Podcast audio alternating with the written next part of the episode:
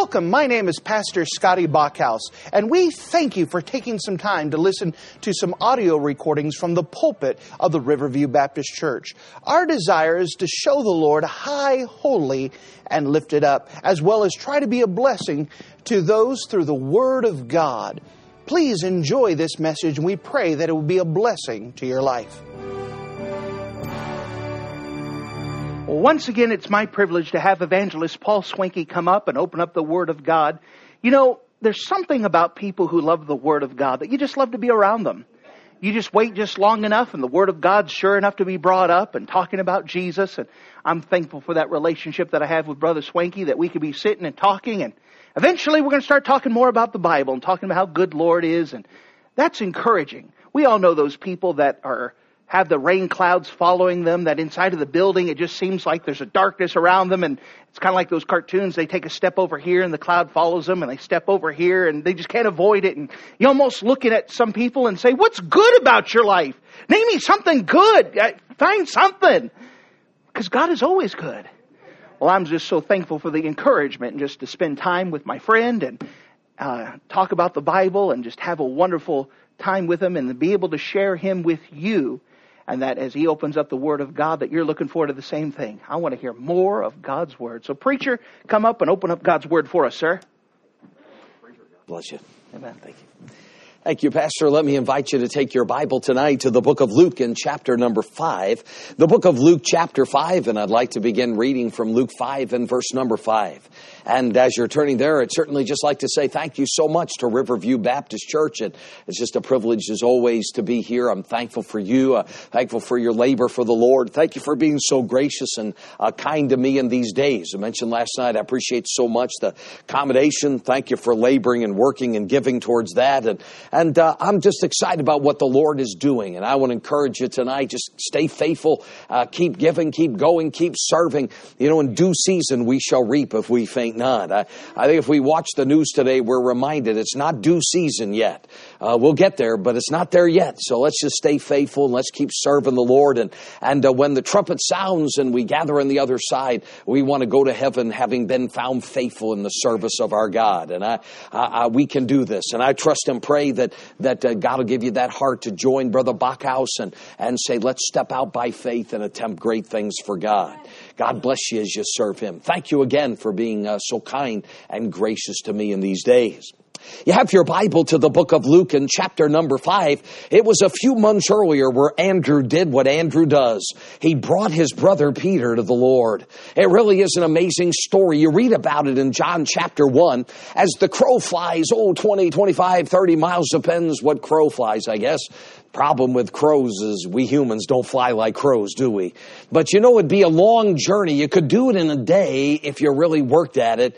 But Maya was certainly a worthwhile journey for Peter. And crusty old fisherman, he left the northern shore of the Sea of Galilee and, and he made his way across the Jordan River to what today would be the land of Jordan. And that's where Peter met his Savior. You can hear Andrew's excited words say to his brother, we have found the Messiah, which be, is being interpreted the Christ. Peter met the Savior and his life would never be the same.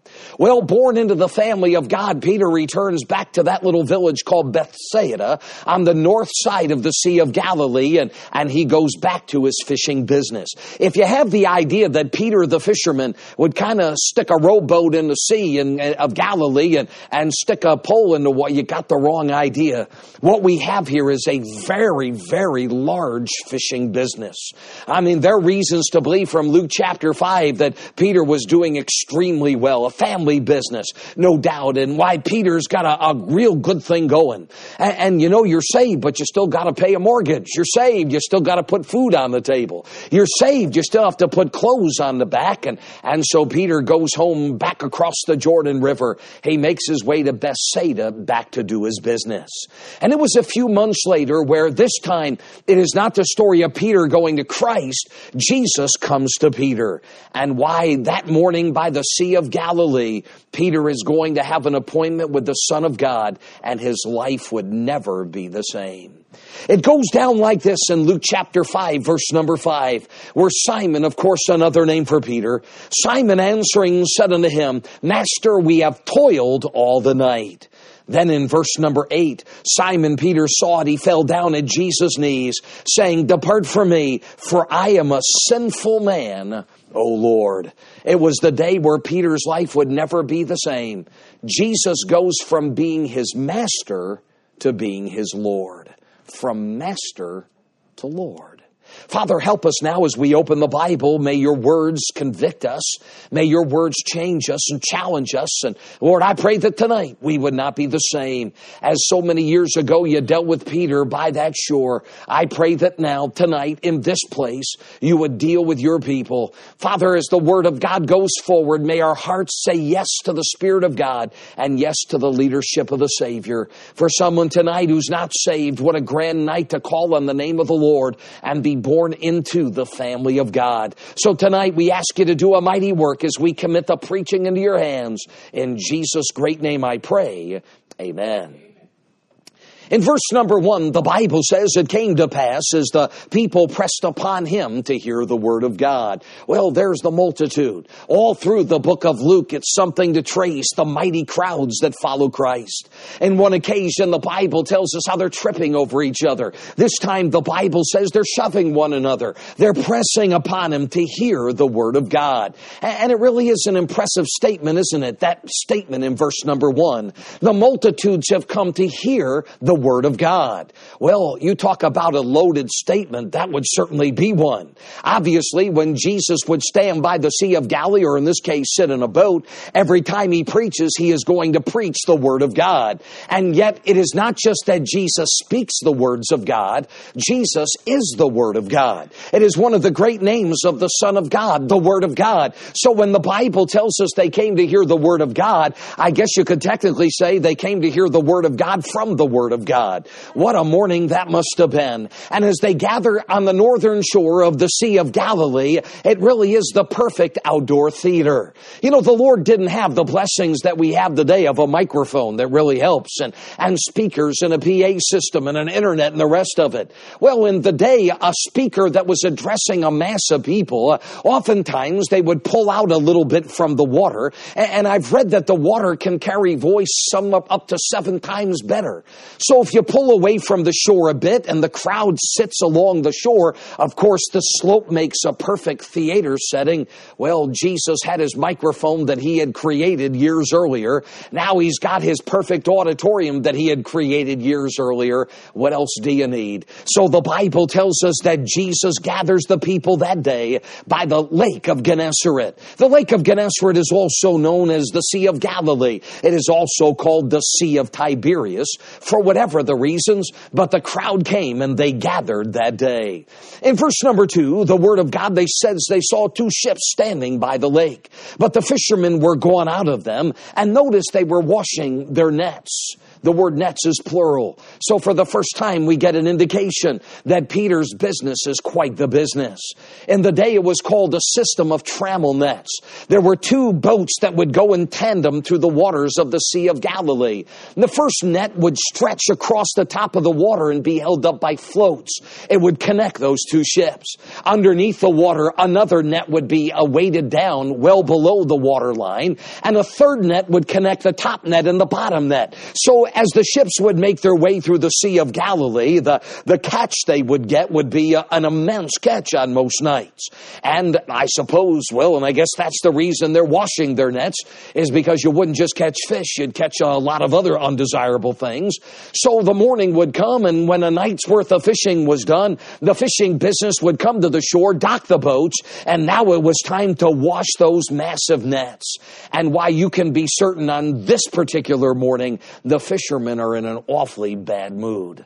Now, look, I'm not a fisherman. It doesn't sound like a good day to me to get eaten up by mosquitoes and sit on a lake. I do, however, recognize that to some people that sounds like a really good day. And be it a good day or a bad day, well, these people, this is how they put food on the table. This is how they paid the mortgage. They'd take the fish every day and they'd be carried down to the city of Jerusalem through that northern gate where it'd be sold at the market. And you know, for fishermen to go out and fish all night long. I don't know much about fishermen. I don't know much about fishing. But what I do know is if you fish all night and you don't catch anything, in the morning, it's what you call bad mood.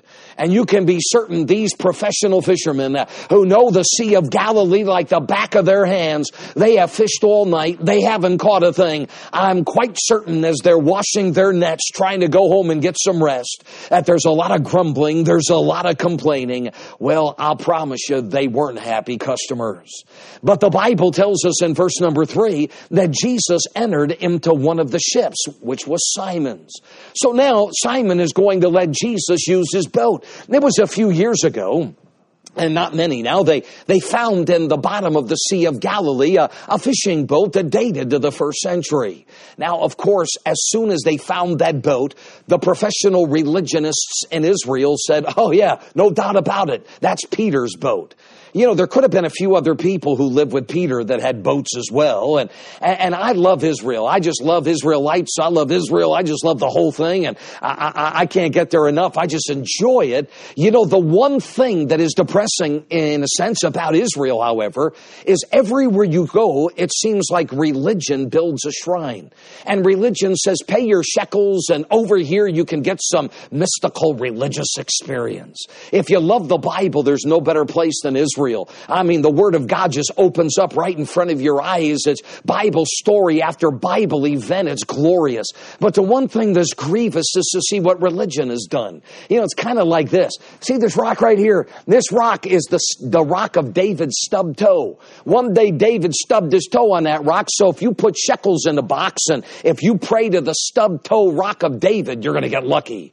Or, you know, over here, you see this little plant? We think Elijah sneezed on this plant. So you you put your money, and I always put the money in the box, and, and then you do what religion says to do, and you'll get a mystical experience. You know, we don't need a mystical experience. We need to love our Bible. We need to love our Lord and to love our Savior. And, and why, as soon as they found that boat, you can almost hear religion saying, hey, we got another money maker now. I don't know if that was Peter's boat, and I don't think anybody does know if it was Peter's boat. I don't think you could know if it was Peter's boat. But what that boat in the bottom of the Sea of Galilee did, it gave us a great picture as to what boats were like in the day.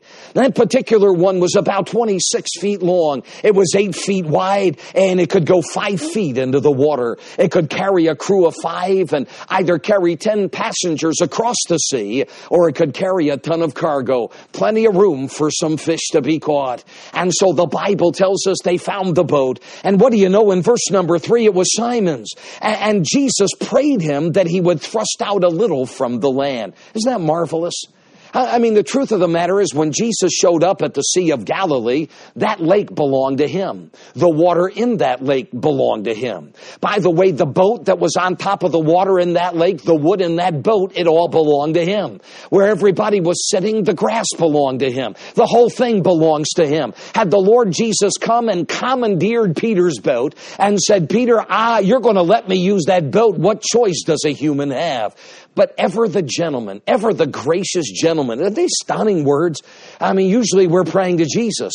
On this occasion, Peter is being prayed to by Jesus. Anyways, he's requesting, he's saying, Peter, would you kindly allow me to use your boat that I might move out from the shore? No doubt with the rippling waves, Peter probably had to hold it still as well. Here's a fisherman who fished all night and he hadn't caught a thing. He is dead tired and he wants to just to go home.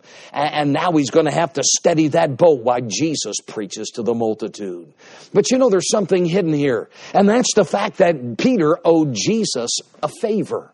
Uh, because in the chapter before, well, you know how it is in the Middle East. We get the idea of favors in America, but it's nothing quite like Israel or the Middle East. Why, in that part of the world, returning favor, it's your honor that's on the line. You know, to us, favors are, yeah, it's nice if you return a favor, but it's not a big deal if you don't. Oh, no, no, I, I think somebody in the Middle East must be keeping track because in the nations of the Middle East, if someone has done you a favor, you are bound by honor to return the favor favor. And if they make a request of you, you really don't have a choice. And in chapter four, we might say Jesus had done Peter a favor. The Bible tells us that he healed his mother-in-law.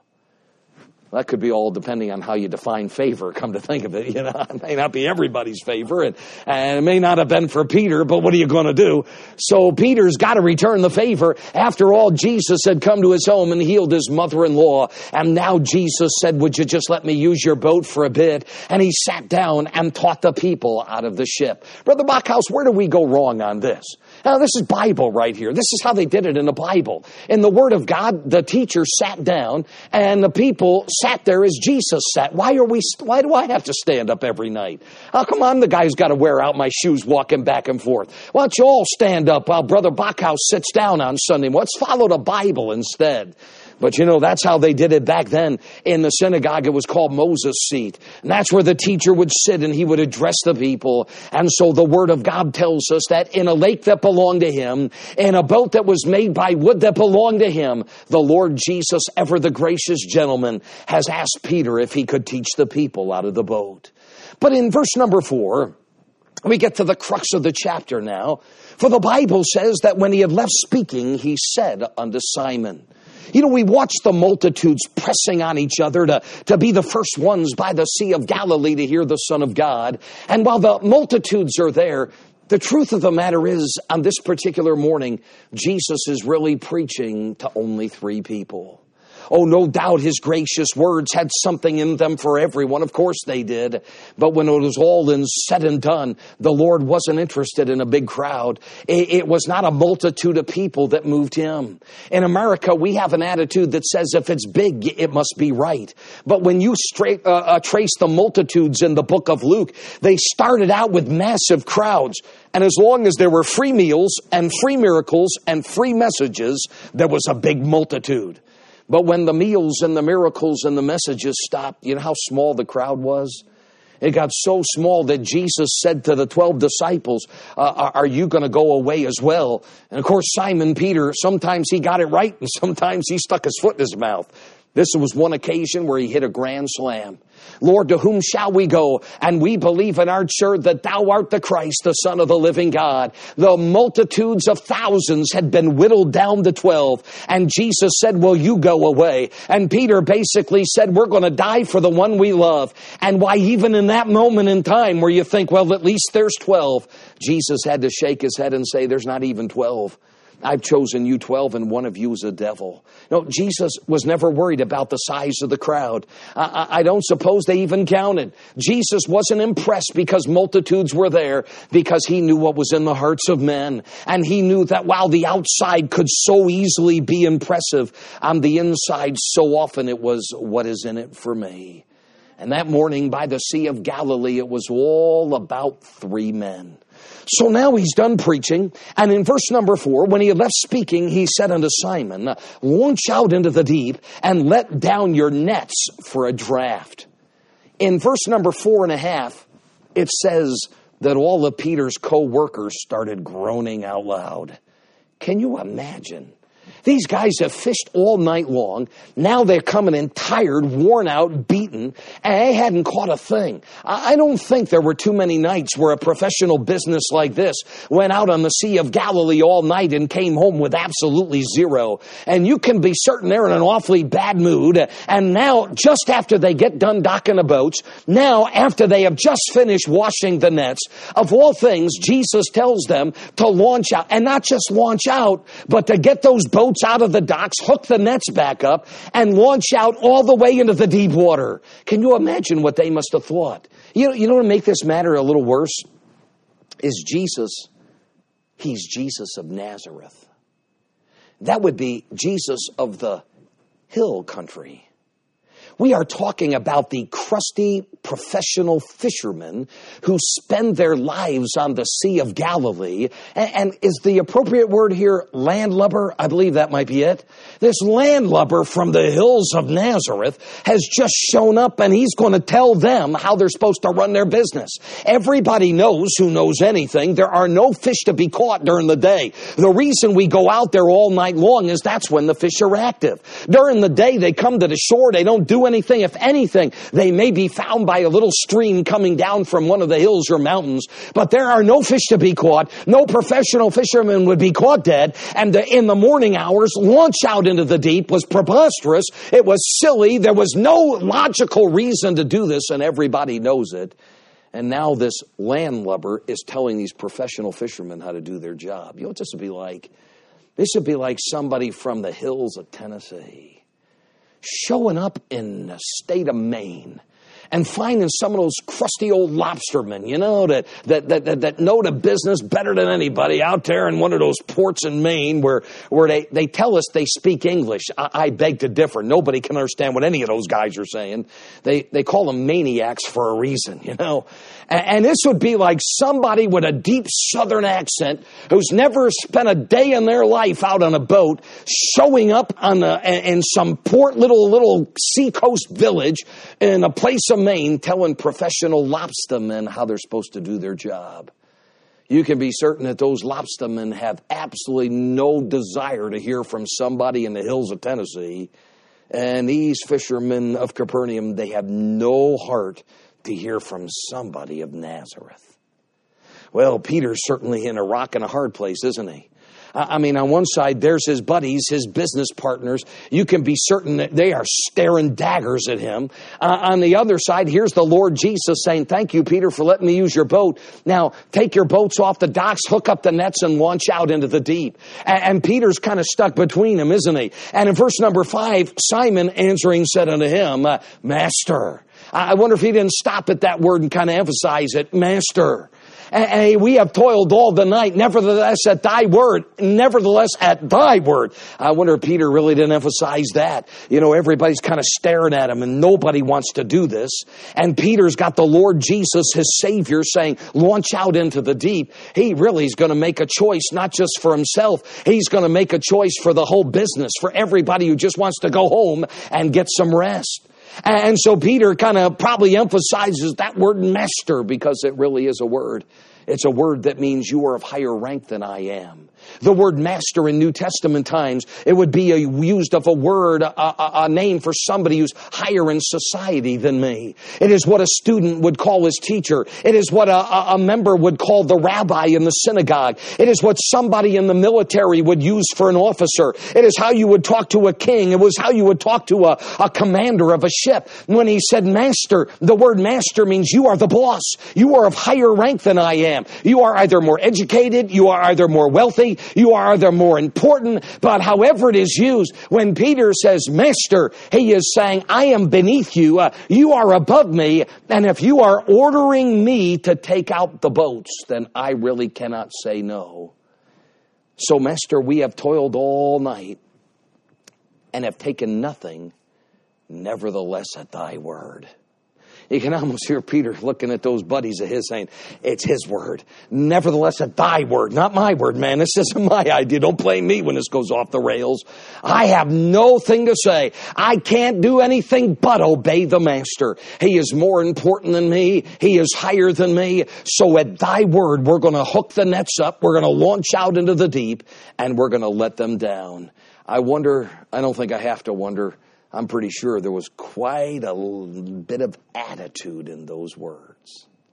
Well, you know the story. In verse number six, when they had this done, they enclosed a great multitude of fishes. It was so great in verse number six, their net break. That's the first reason I know they never had a catch like this. So how do you know? Because had they had a catch like this, then they would have built bigger and better nets, wouldn't they? We are talking about a professional fisher's business. We're talking about at least two boats, probably more. We're talking about a system of very expensive nets. And now as they trace them through the deep waters of the Sea of Galilee, the catch of fish is so great, the nets are going to break. These profession, this is not somebody going to Walmart and picking up a little fishing net and dipping it in the pond. This is a professional business and it is such a catch that is so profound. They have never had one like this. The Bible tells us the nets are going to break. And, notice in verse 7, what a great word. They beckoned unto their partners. Notice it doesn't say they called unto their partners. The word beckon means they started giving them some sign language. You know, they don't want to let anybody, because you know what they're thinking? Somewhere out in the deep parts of the Sea of Galilee, Peter all of a sudden has just hit, could I use this word? The jackpot. Peter just says, wait a minute, nobody else, there must be an underground spring here. There is something Jesus knows about this lake that nobody else knows about this lake, you think? And now Peter's thinking, I have it made for the rest of my life. I know where the fish are. And only that, we don't even have to go fishing all night. We can get some real sleep. And why we can get a job where we work nine to five. Peter's got to be thinking, this is the greatest day of my life. I know where the spot is. So he's not going to start hollering and telling anybody, but he's going to give his business partners some sign language. So he doesn't yell to them or call to them. He's beckoning to them. You know, right here, right here. He, he's whatever the sign language was. Peter's getting the message out. Get the rest of the boats, hook up the nets, and get out here. And what do you know? The Bible tells us he beckoned unto the partners which were in the other ship that they should come and help them. And they came and filled both the ships so that they began to sink. Really? So once again, we're reminded they never had a catch like this. Because if they had had a catch like this, then they would have built bigger nets. They would have built bigger boats. Why the catch was so great, these professional boats by these professional fishermen were so loaded down they were going to sink. It was an extraordinary catch at an extraordinary time of the day. And it all tells us that Peter's got to be thinking, I am on easy street. I have just hit the jackpot. I know where to go. I know when to go. I know what to do. It is the greatest moment for this businessman and his business business life. And that's what brings us to verse number eight. For when Simon Peter saw it, he fell down at Jesus' knees, saying, Depart from me, for I am a sinful man, O Lord.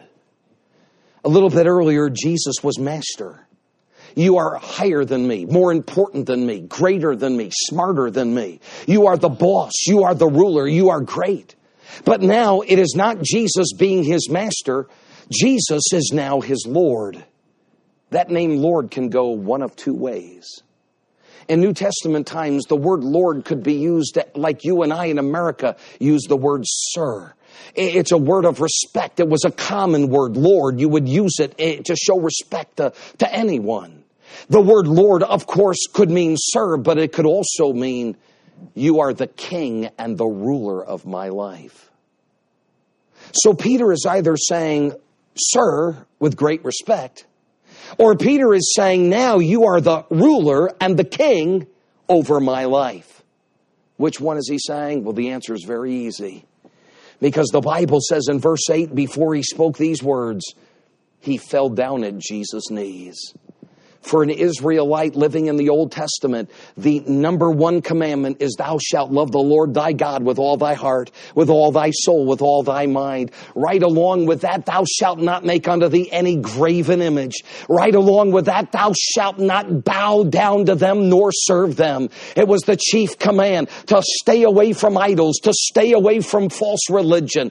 An Israelite would never bow his knee to anyone save for the God of Israel. Jehovah God.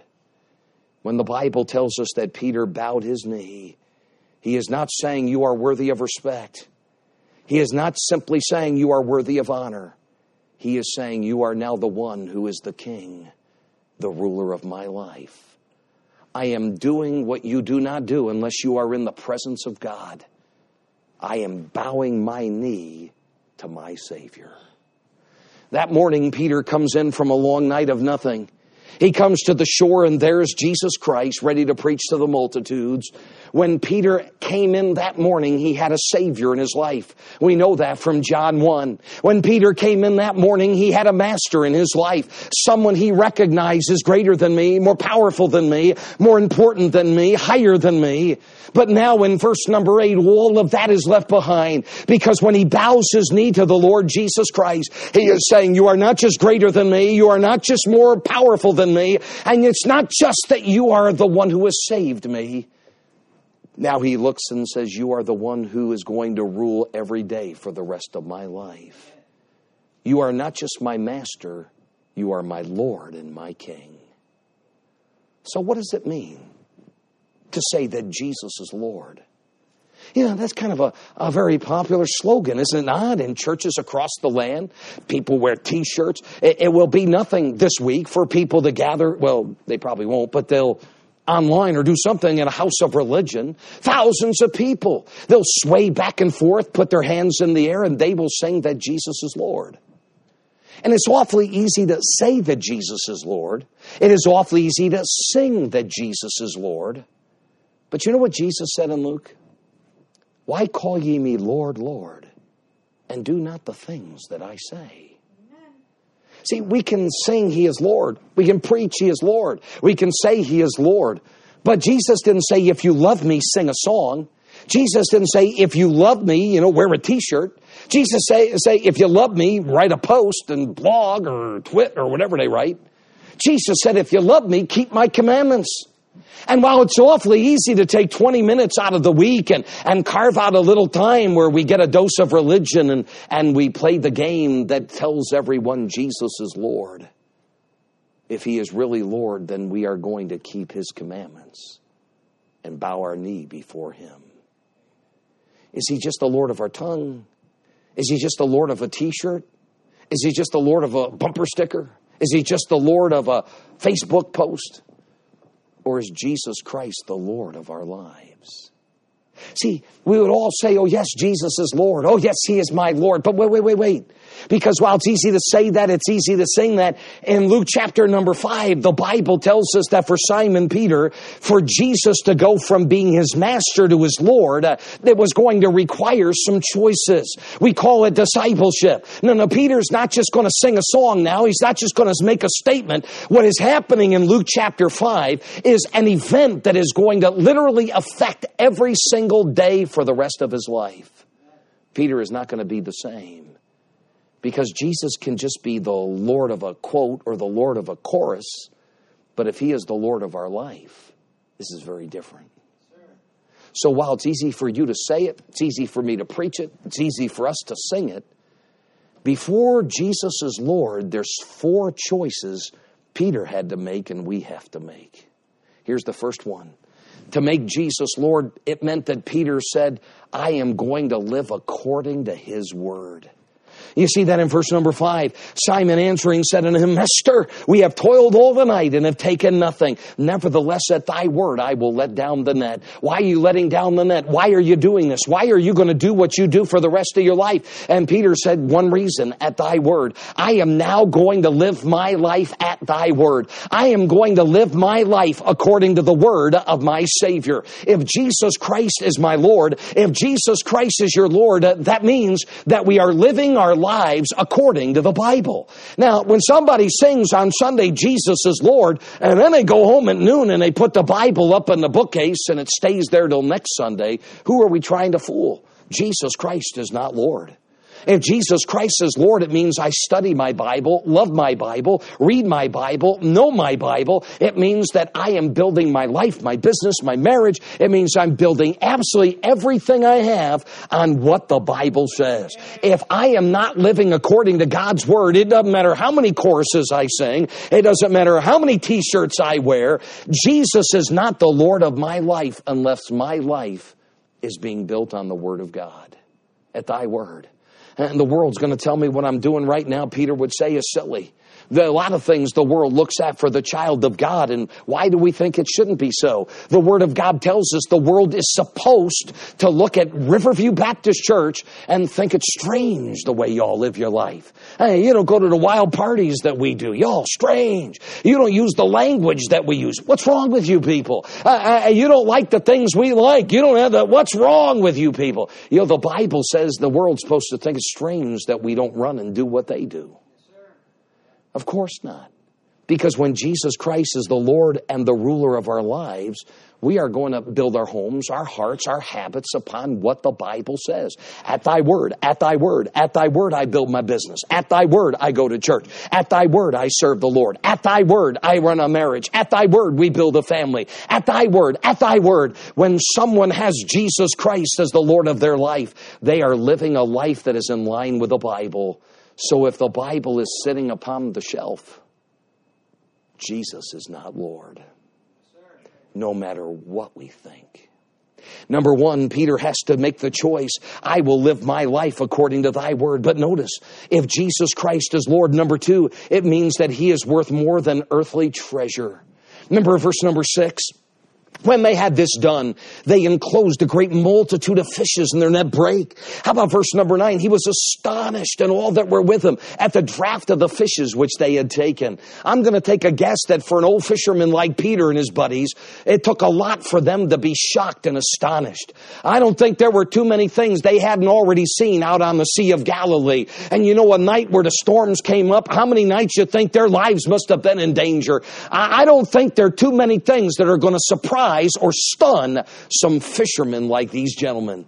And yet the Bible says they were absolutely shocked at what they had seen that day. Oh, it was the greatest day of their lives. Did you realize what happens? See, we've got this attitude that in America, well, Jesus is here to fix all the broken people. Jesus comes along, he's just going to take care of all the problems. Now, wait a minute. I am thankful that the most broken sinner in Seymour, Wisconsin can have an appointment with Calvary and their life can be changed, they can be saved, and the Lord can do marvelous works. But in this room tonight, there are people who have been saved by the grace of God. There are young people that have a future in front of them. And somehow we have come to the place where we think that we can do it our way, live our way, make a mess of things. And after I have made a mess out of my life, then, you know, like Humpty Dumpty fell off the wall when the king's horses and the king's men can't put them back together. Well, Jesus can come and fix me. Now, don't misunderstand the town drunk. Don't misunderstand the town drug addict. Don't misunderstand the vilest of sinners in this county can get saved by the grace of God. But in this building tonight, there are people to whom much is given, much shall be required. And God does not expect you to throw your life away, to ruin your life with immorality, to ruin your life with wickedness, and after you have made a mess of your life, then to turn it all over to Jesus and expect Him to fix it. He is expecting tonight that you are going to offer Him a sacrifice that is holy and acceptable unto God. And tonight we have this idea that, well, Jesus, all He does is fix broken pieces. He's good at that. He's great at that. But you know what he's even better at? Keeping the pieces from breaking in the first place. And when Jesus Christ is Lord, do you realize what's just happened here? The Lord didn't come to Peter and say, okay, Peter, you know what? I, I, put your ships in a storm and they got wrecked. They're in the bottom of the Dead Sea. So in 1950 years, they can find them and make money. That's not what Jesus did. And Jesus didn't bankrupt him and Jesus didn't ruin him. I love this. Jesus come and said, Peter, I'm going to give you the very best day of your life. Literally, Peter, I'm going to give you a spot on the Sea of Galilee that'll make you the Bill Gates of your day. So, Peter, you got to make a choice now. It is not, Peter, your life is broken and ruined and wrecked, so there's nothing else to do but to turn it over to Jesus. That's not the deal. Jesus comes and says, Peter, you got one choice where you can be a multimillionaire, so to speak. You can have the best fishing business that anybody's ever had. You can have it all, or you can have the will of God. Jesus is certainly not making it easy, is he? It was not Peter's worst day when Jesus said, I have an alternative to this business. It was on the very best day of his entire life where he has to decide. Because when Jesus is Lord, He's more important than silver and gold. When Jesus is Lord, He's more important than all the stuff of the world. You know, the Bible word is mammon. You cannot serve God and mammon. Modern seminary professors have corrupted modern Bibles. They have taken that word mammon and they have changed it to money. But money and mammon are not the same thing. Now, indeed, money is part of mammon, but mammon's a lot bigger than money. When the Bible says you cannot serve God and mammon, it means you cannot serve God and, well, maybe the best word is stuff. No, you got to decide do I want Jesus or my money? Do I want Jesus or my pleasures? Do I want Jesus or my hobbies? Is it Jesus first or is it me first? Something gets the priority. Something gets to be the Lord. And if there is something or someone or some habit or some hobby, if there is something in my life that's going to take more time, it's going to demand more attention, it's going to take more of me than my Savior, the Lord Jesus Christ, then we can fool ourselves with all of our courses and all of our t-shirts and all of our sermons but it's all vain, empty words. Jesus is not Lord until he is more important to me than anything this world's got. You see it tonight. Peter's got some choices to make. No, no, no, wait a minute here. If you're going to get on your knee and you're going to make me the Lord and the King of your life, what that means, sir, is you're going to live your life at my words. Are you willing to follow the Bible? If not, then don't sing the song. No, no, wait a minute here. If I'm going to be the Lord and the King of your life, that means that more than earthly treasure. Peter, on the very best day of your life, you got to decide, do I want to live for money and fish or do I want to live for Jesus and his will? It's not an easy choice. But notice there's a third one. The Bible tells us Peter's got to decide, do I choose to build my life on the Bible? Do I choose to love him more than my stuff? But number three, he has to see his own unworthiness. In verse number eight, when Simon Peter saw it, he fell down at Jesus' knees. And you know, he had the reaction people always have when they see the great Son of God. He didn't say, you know, Lord, I really got something to offer you. He said, depart from me, for I'm a sinful man, O Lord. What do we have to offer the Son of God? I, I, think that some people think, you know, this is a nice negotiation here. And, Lord, there's some good things that I can give you. Is there anybody here tonight who honestly, do we really think that we've got enough money in the bank that Jesus needs us? You know, Brother Bachhaus and I are preachers and we just give our life to study the Bible and to preach the Word. You, you think the Lord needs me? You think the Lord needs your preacher? honestly, you, say, well, yeah, people giving your life, you could be doing something else. What is that? What else is there? I mean, do you think that the Lord really, really needs me? Do you think he couldn't find a whole lot more people better looking, more talented, and the rest of things? He doesn't need me. And, and, you know, when Isaiah got a glimpse of the holiness of God, and then the Bible says the house was filled with smoke and the doorposts moved. In other words, God said, excuse me, Isaiah, you cannot even look at me. And when the doorposts are moving, God is saying, you can't even come to me in your present state.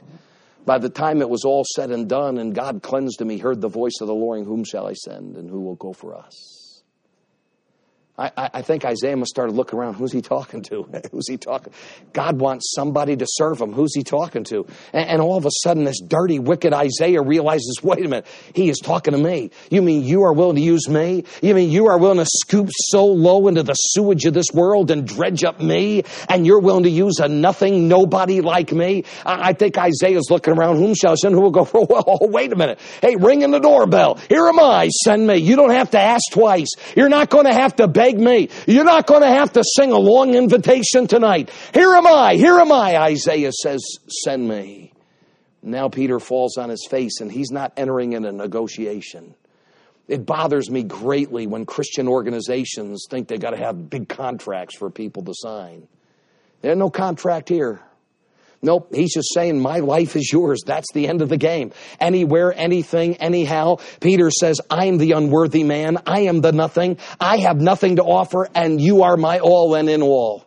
There is no deal, there is no negotiation. Here is Simon Peter realizing his own unworthiness. And that's what happens when Jesus is the Lord. Number one, we say, The Word of God becomes the book of my life. I live my life at thy word. Number two, we decide that I'd rather have Jesus than fish, silver, gold, business. I'd rather have him more than pleasures and hobbies. Jesus is the king of it all. And now, number three, when Jesus is Lord, we look at ourselves and we see an incredibly unworthy person. Then, number four, one more choice to make. And the Bible tells us so was also James, verse number 10, and John, the sons of Zebedee. And notice the word, which were partners with him. We saw that word in verse 7.